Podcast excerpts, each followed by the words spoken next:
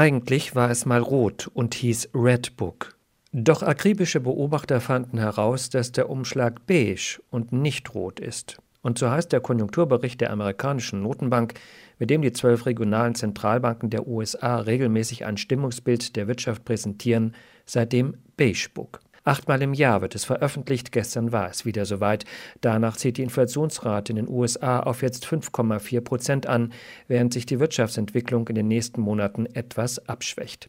Insgesamt bleibe der Ausblick für die nähere Zukunft aber positiv, auch wenn der Optimismus verhaltener ist, so die Notenbanker.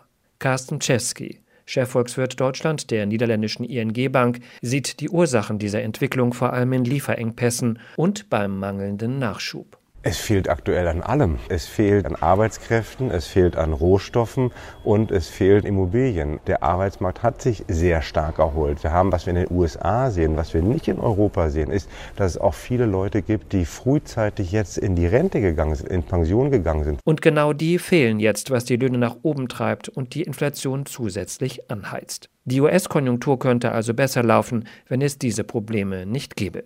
Diese Entwicklungen haben auch große Bedeutung für die deutschen Unternehmen. Denn in den vergangenen Monaten hat sich ihre Abhängigkeit von der US-Konjunktur wieder vergrößert. Das liegt vor allem daran, dass sich die Wirtschaft in China abgekühlt hat und es mit Peking gerade in Handelsfragen immer größere Spannungen gibt, so Carsten Czesky. Die USA waren auch schon jetzt vor der Pandemie, in der Pandemie, trotz Donald Trump, trotz Handelskriege, immer noch der wichtigste Handelspartner für uns. Wir exportieren aus Deutschland mehr in die USA als nach China. Und mit der Abkühlung der chinesischen Wirtschaft wird das jetzt noch wichtiger sein. Mit Erleichterung sieht man deshalb hierzulande, dass auch die Regierung in Washington zunehmend daran interessiert ist, die Handelsbeziehungen zu Deutschland und Europa wieder zu verbessern.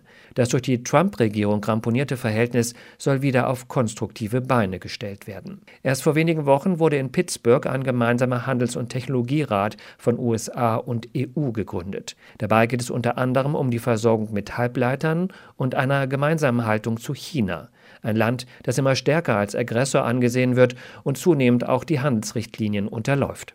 Doch ganz reibungslos ist das Verhältnis zu den USA weiterhin nicht. US-Präsident Biden steht innenpolitisch unter Druck, nicht nur von den Republikanern, sondern auch von den eigenen Demokraten. In Handelsfragen bleibt er hart, wie Carsten Czeski von der ING Bank betont. Joe Biden ist zwar netter und freundlicher im Ton, aber in der Sache genauso unerbitterlich wie Donald Trump. Also es wird eine Weile dauern, bis das Porzellan, was in den Jahren davor zerschlagen wurde, repariert wurde. Die deutsche Wirtschaft sieht sich damit immer stärker im Spannungsfeld der internationalen Konflikte.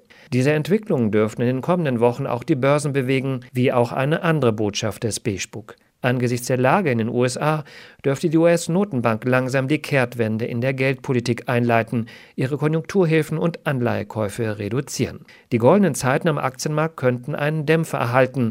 Die Farbe Rot würde da, zumindest aus Sicht vieler Anleger, vielleicht doch besser passen.